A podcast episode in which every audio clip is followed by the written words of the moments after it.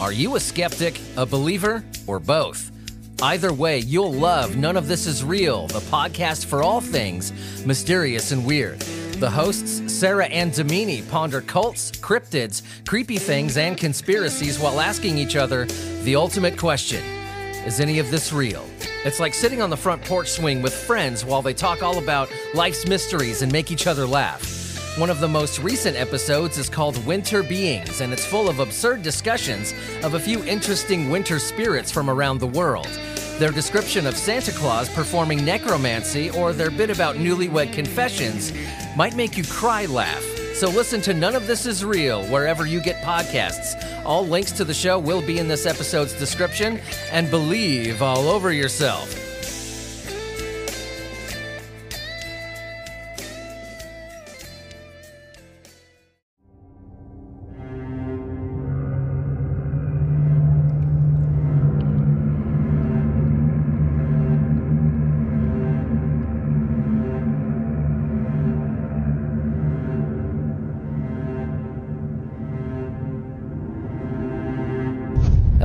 Friends. Your old pal Billy Dean Shoemate III here, and welcome back to another episode of Strange Places. This podcast is brought to you by Anchor and DistroKid. Now, before I get into it, I used to be one of those cats that said, "Oh, I'm not going to wimp out and say Happy Holidays. You know, it's Christmas, dang it, America." You know, I'm not. Gonna I used to be one of those cats, but I, I don't know if it came with age or what, or just having a global audience now and realizing that no, it's not a wimpy thing to say is happy holidays because not everybody celebrates Christmas. You know what I mean? And I have a global audience now. You know, a lot of you uh, celebrate Christmas, a lot of you don't. So I I don't know. Maybe it just comes with age and wisdom to where I don't mind saying happy holidays. In fact, that's probably the most appropriate thing when you have an audience who's as diverse as you guys. I mean, you're all over the world. This podcast is listened to in over 80 countries. It's amazing. So, what I'll say is by the time you hear this, it'll be on Christmas or day before, I'm thinking, but Christmas at the latest, or uh, whatever holiday you celebrate on December 25th. So, whichever holiday you celebrate right now, I hope you have a wonderful, happy, and merry one. And I do feel like I need to say that this time of year, I don't know if it's the weather or the memories of family coming together and stuff like that. I mean, it, it, it it's not always a bright day for a lot of people. A lot of us have suffered tragedies, and a lot of us have those memories of being together with ones that we've lost, or maybe we're alone on the holiday. So it's not always easy for everybody. And I just want to let you know that. Um, I mean, just coming from the heart. I haven't prepared anything for this. But before we get into the show, I just I, I feel the need to say this. I know it can be tough on some of you, and it, it's a tough time for me too. But spend it with the people that you care about, and reach out to those people. If you're alone, reach out. Just reach out. You always got somebody that cares about you. You always got somebody that loves you. You know what I mean? You don't have to be alone during this. You don't have to feel alone during this. And I know it's tough for some people, but you know, you always got somebody that's out there for you. So reach out. You're feeling down, reach out. There's a lot of things that happen this time of year. You know what I mean? And um, I just try to do the best I can to try and prevent that from happening. Because, uh, yeah, it's uh, it can be a tough time of year. You know, I wish I was more eloquent in saying this. I wish I could choose better words but I know I'm just your, you know, I'm just your friendly neighborhood host, but I care about you. And I know there's a lot of other people who do too. So I hope you have a happy holiday or a Merry Christmas or whatever you celebrate. So this week, we're going to England. Yeah, again. I like to look at strange tales from Britain's past. Britain being host to a lot of my favorite strange places. We all know a lot of their stories, some of which I've even talked about on this very show. The Hairy Hands of Dartmoor, the Sandown Clown, the Lantern Man. You know what I mean? Britain's paranormal tales and urban legends are some of my favorite. Today's tale is somewhat unique, in that it didn't happen on some windswept moor or remote marshland, but in the grounds of a stately hall in the city of Nottingham. Wollaton Hall. God, I hope I'm saying that right because I'm going to be saying it a lot. Wollaton Hall. It's a giant, uh, like Elizabethan mansion. It was completed in 1588 for a Sir Francis Willoughby, the sixth Baron of Middleton. You might have seen it before in the movie The Dark Knight Rises, actually. It was used for exterior shots of Wayne Manor. And it's not actually the mansion house itself we're concerned with, but the grounds surrounding it. The 500 acre gardens and deer park specifically. The event in question this happened late one evening on the 23rd of September, 1979. A group of six school children had entered Wollaton Park looking for a bit of mischief, a bit of trouble, maybe, as school age kids do. Although most of the park is open to the public, there's certain areas that are fenced off for conservation reasons. See, one of these areas the children referred to, it was uh, they called it the swamps. It's like a boggy wild patch covered in thick bushes and trees. I have listeners from this area. So please forgive me if I butcher any names or anything like that. But according to the children, as they were passing the swamps, as they called it, they spotted behind the fence a number of little men hiding in the bushes. These men were described as being very short, about as tall as the children's waists. Very, very small little men.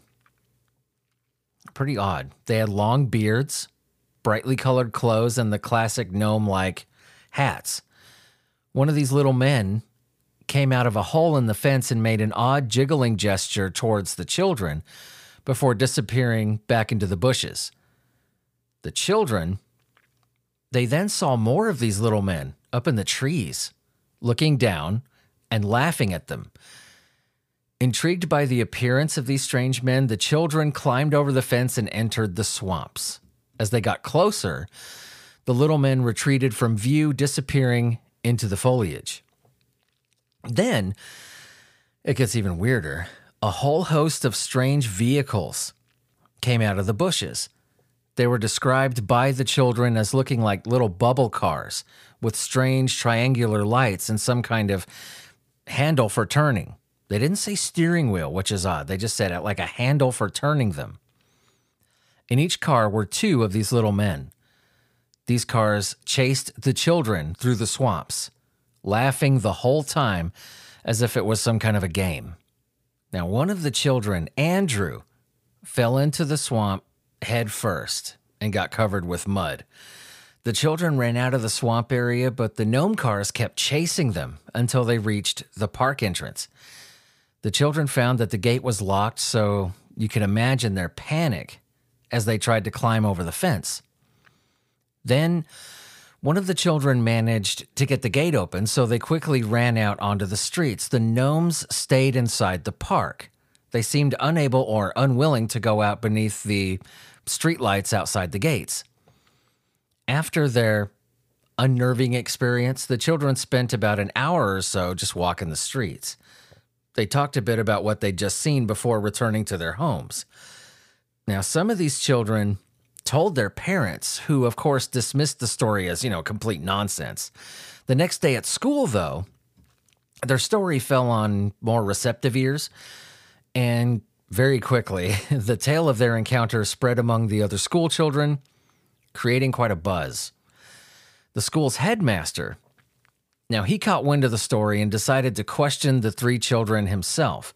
Now, here's the weird thing the headmaster of a primary school, you'd probably be used to hearing like, you know, weird stories from overimaginative children, but he came away with the impression that the children were telling the truth. Now, obviously, he didn't believe that they'd actually seen gnomes in the park, but he was certain that he'd seen something out there himself a while before this encounter.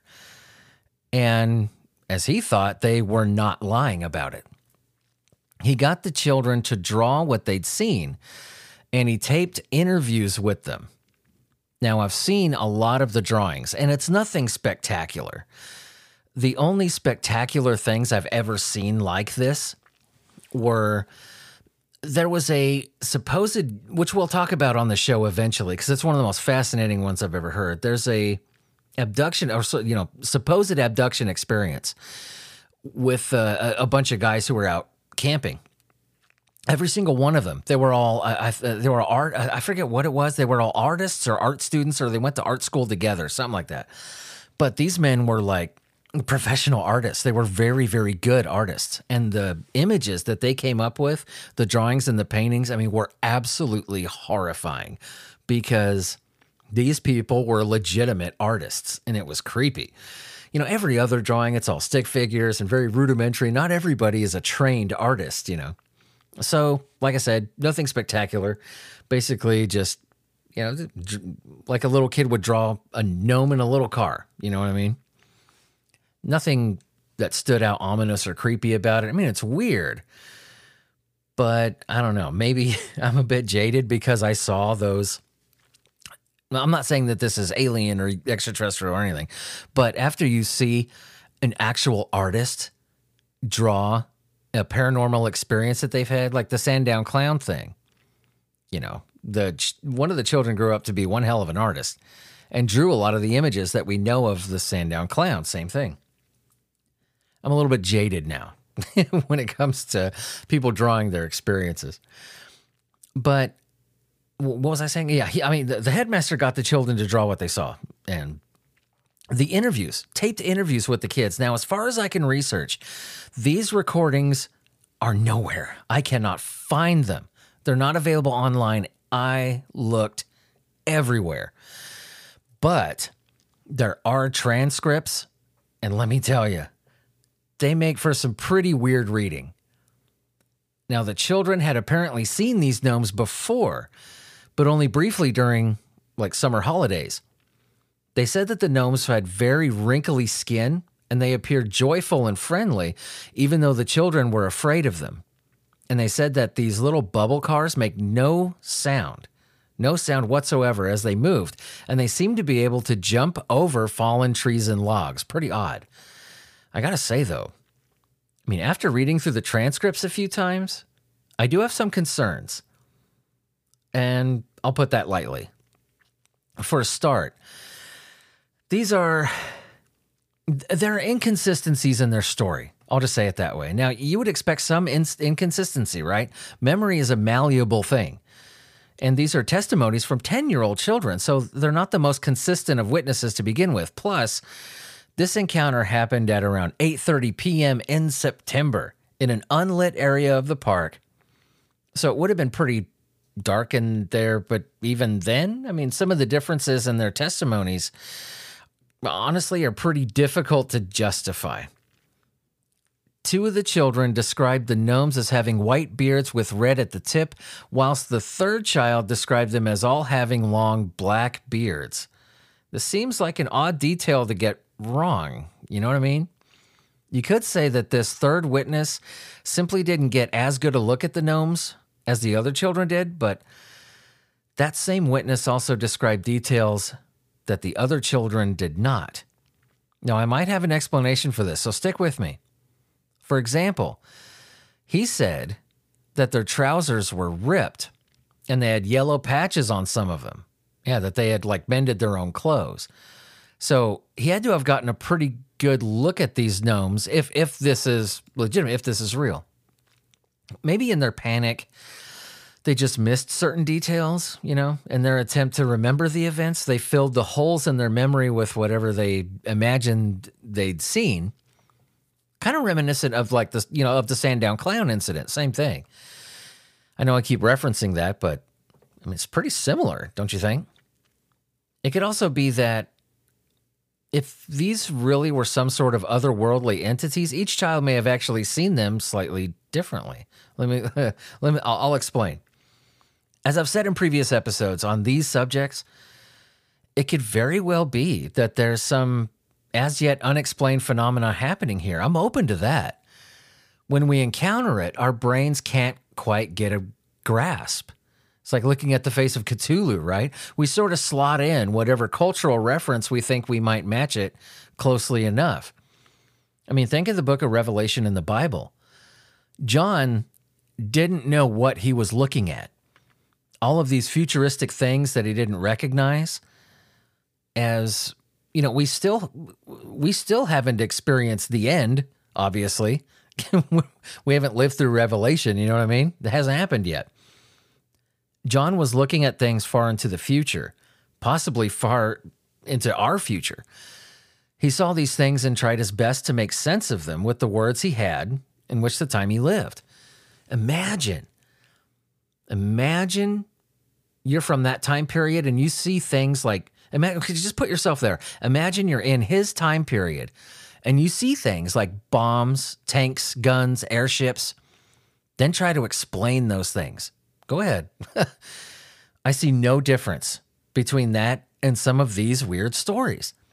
This might explain why multiple witnesses seeing the same phenomena might see them differently. It's something you have to consider. It could also, of course, simply be that the children were lying. There's a lot of details between the interviews that match up, though. Some of them perhaps uh, a little bit too well. See, all three of the children interviewed said there were around 30 cars each, carrying two gnomes apiece. It seems an oddly specific number for all three of them to arrive at that independently. You know what I mean? Imagine you're being chased in the dark by a gang of gnomes in tiny cars. Would you have time to count them? You know what I mean? Were there 20, 30, 50, 21, 22, 31, 32? You know what I mean? It's odd. Now, I would expect to hear three different numbers unless the witnesses collated before being interviewed. That is a sign of that to me.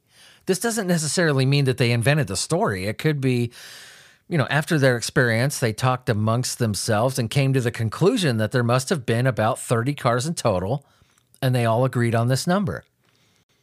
It could be, well, uh, let me put it this way it would be interesting to be able to listen to the recordings and hear the kids' tones of voice. That's what I'm really interested in as they're answering some of these questions. See, I think you got to take this with some salt because the nuance is lost when you're just reading text on a screen. That's why people often get arguments, getting arguments when they're texting each other. It's hard to read that inflection. For the time being, it seems that we only have the transcripts to go on, unfortunately.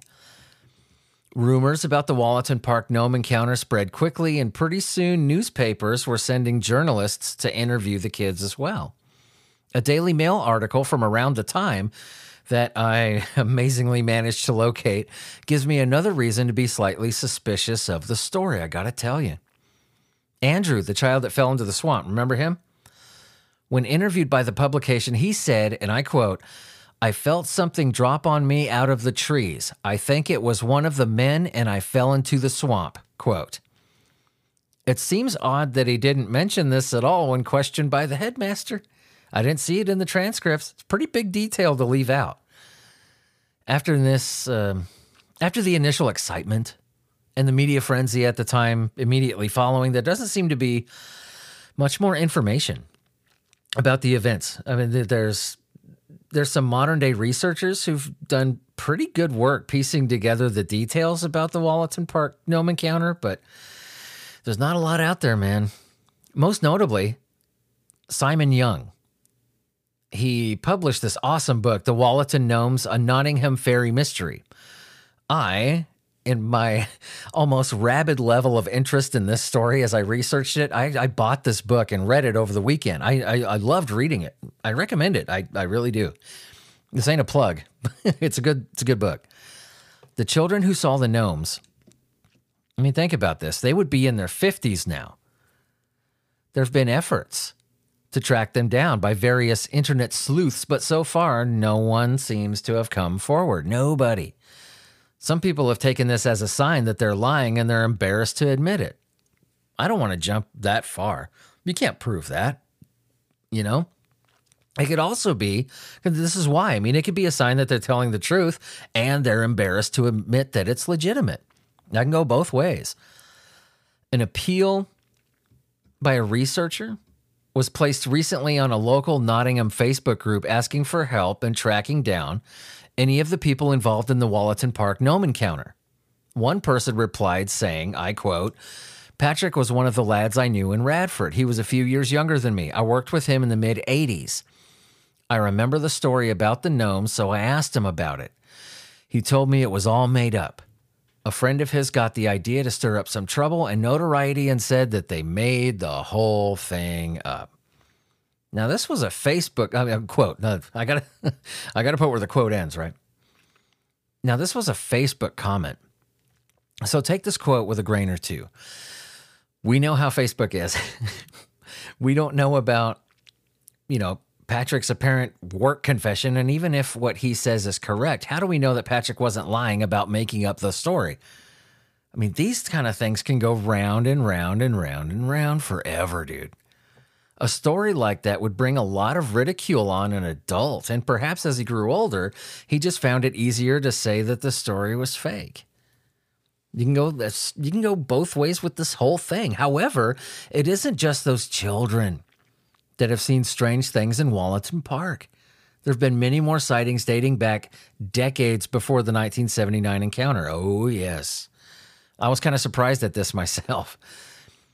On the same Facebook hunt for the original children, it was posted by a user, and I quote My Aunt Alma was a very respectable lady who lived in a large house on the embankment. She was a very rational person who would politely laugh at any suggestion of the supernatural. However, she once recalled to us at a family gathering a memory about a trip she made to Wollaton Park as a child in the 1930s. A friend and her were enjoying a picnic by the lake when they noticed, in her words, little people no taller than a doll that cautiously appeared from out of the bushes. They were all dressed in fancy clothes. She claims to have watched them go across the lake on a tiny boat and disappear into the bushes on the other side. To be honest, we joked about it after she left, but it always struck me that she had no need to lie or make up such a story as it was totally out of character for her. Quote. Pretty weird. The article goes on to say, it just keeps going, how 20 years after his, excuse me, throat's a little messed up tonight. Yeah, I know why, because I've been sitting in front of this microphone all day. This ain't the only podcast I got, so you're just going to have to bear with me. The article goes on to say how 20 years after his Aunt Alma told the story, some friends were visiting from Wales and they went for a day trip to Wollaton Park. When they got back, they said they saw little people wearing fancy clothes. These little people were seen down by the lake and they vanished into the bushes when they noticed they'd been spotted. Now, the earliest encounter I can find comes from the book Seeing Fairies by Marjorie T. Johnson. Check it out sometime. Seeing Fairies, Marjorie T. Johnson. She writes another account confirming the, existence, the, the existence of these gnomes. You want to know what year? Huh? 1900. Yeah. She was passing through the wall, and this is published. This wasn't like after the fact saying, oh, my Aunt Elma, blah, blah, blah, said this. When did she say that? I don't know, 1995. No, this is published way before this encounter. That's interesting to me.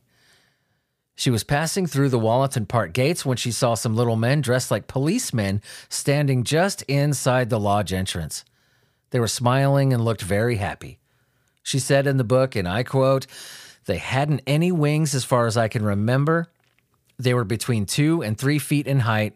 Quote She also recalled that fairies had been seen dancing around the lake in the park by multiple people.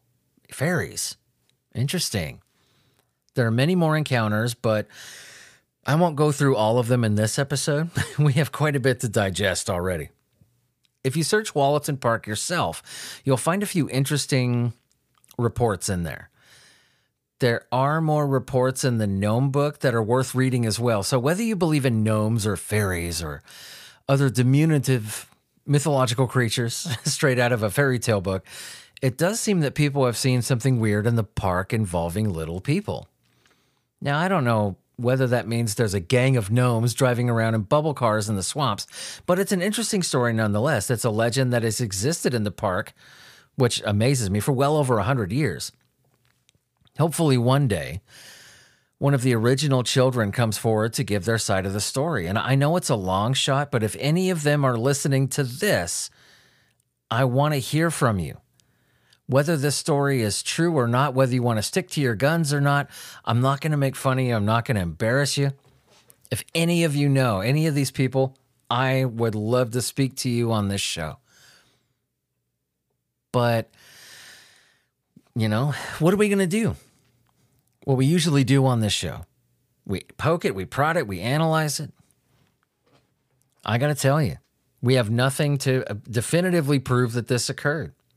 We have drawings, we have transcripts. You know what I mean? I don't see any smoke, I don't see any gun.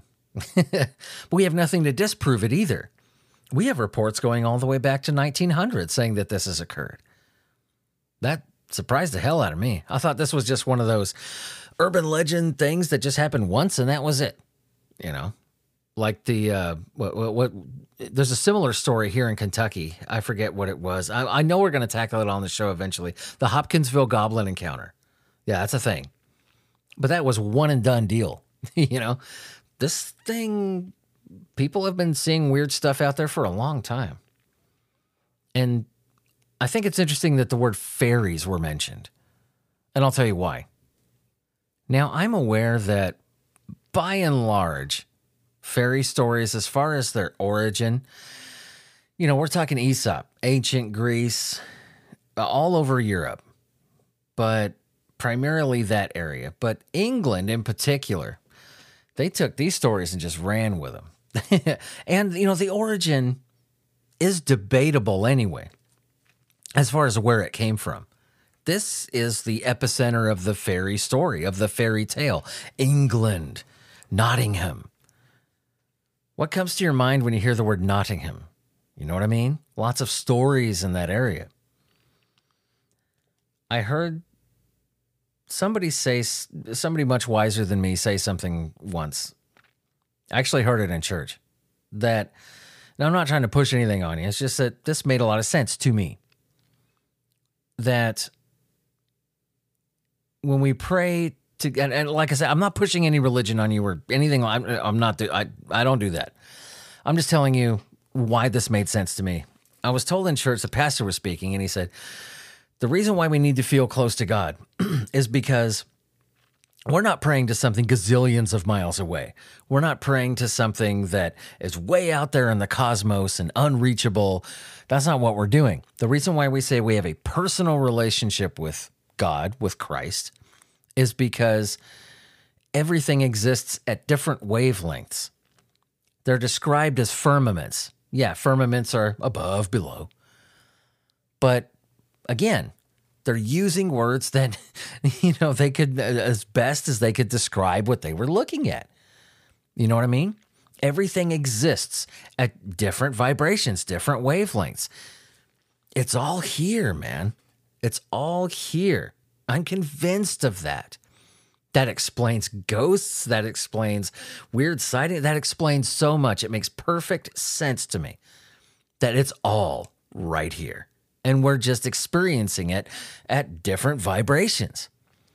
I can't understand the vastness of the cosmos. I can't explain all that. I'm not an astrophysicist. I'm just telling you what instinctively makes sense to me. And if you take all of these stories as a whole, we're talking gnomes, UFOs, fairies, angels, all this stuff. You take it all into account. That makes a lot of sense. I can't prove it or disprove it. It's one of those things like the gnome story itself requires further study, right? We say that a lot. Can't prove it, can't disprove it. A lot of these do require further study. It's kind of rare that we end up debunking something, even rarer that we end up proving something. I can't wait for another one of those. but who's to say that these other wavelengths, these other dimensions, that there aren't creatures like this that exist. How can you prove or disprove that? We can't do either one. It's like the Fermi paradox, right? What's the Fermi paradox? Well, it states that either there's intelligent life out there aside from us, or there isn't. And if you ask me, each of those outcomes is equally terrifying. So I'm thinking what if these creatures don't exist on some other wavelength? Stories about Bigfoot, Loch Ness Monster, Mothman, whatever. I I'll tell you straight up, any of those that we tackle on this show, cryptids especially, I don't think we'll ever be able to debunk or prove any of them.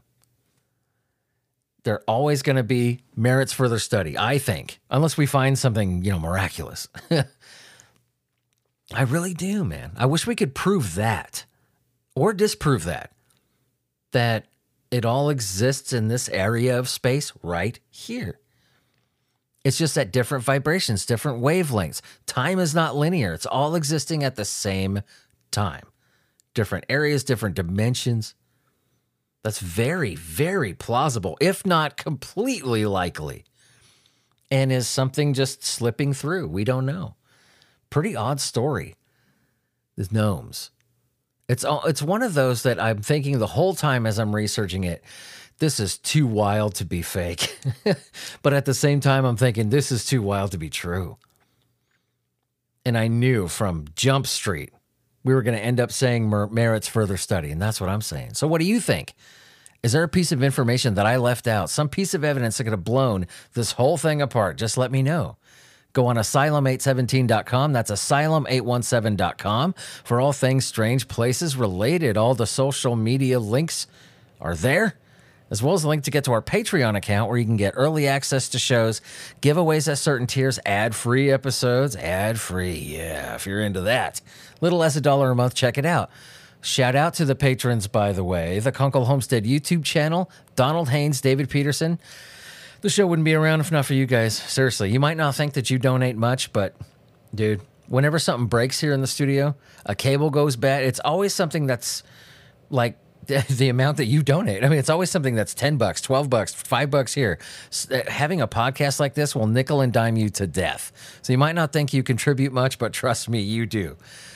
And yeah, that is all we got, ladies and gentlemen. Again, here at the very end, I just got to tell you don't be alone this holiday season. Reach out, man. Just reach out. If you're feeling bad, if you're feeling blue, if you're feeling alone, I know it's a hard time for some of you. So, whatever holiday that you celebrate, today, this week. I'm pretty sure I'll get this out on Christmas, but if I don't, whatever holiday you celebrate this time, enjoy it. Have a good one. Have a memorable one. All right. You only live once. Enjoy it within reason. Don't do anything I wouldn't do. And if you do, name it after me. anyway, guys, I'll catch you later. Merry Christmas. Happy holidays. And uh, yeah, that's all we got. See you next week. Are we ever going to run out of strange places to talk about? I don't think so because every town has a strange place, and maybe one day we'll visit yours.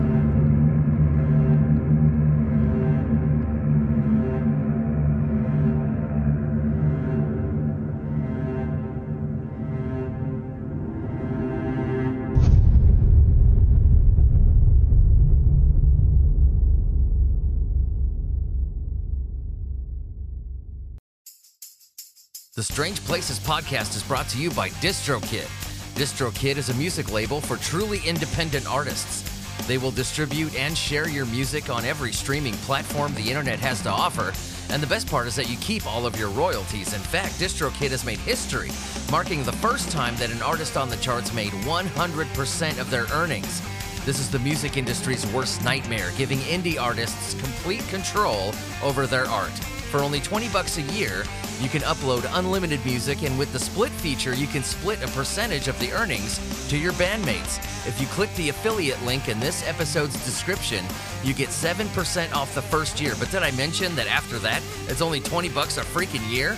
I've been a musician for a long time. My music is heard all over the world, and yours should be too. Click the link in this episode's description to not only support Strange Places, but put control of your own music back into your hands. No contracts, no hidden clauses, no lovely coin men and their lovely, lovely suits. Thanks to DistroKid for being a sponsor and giving this old dog an audience.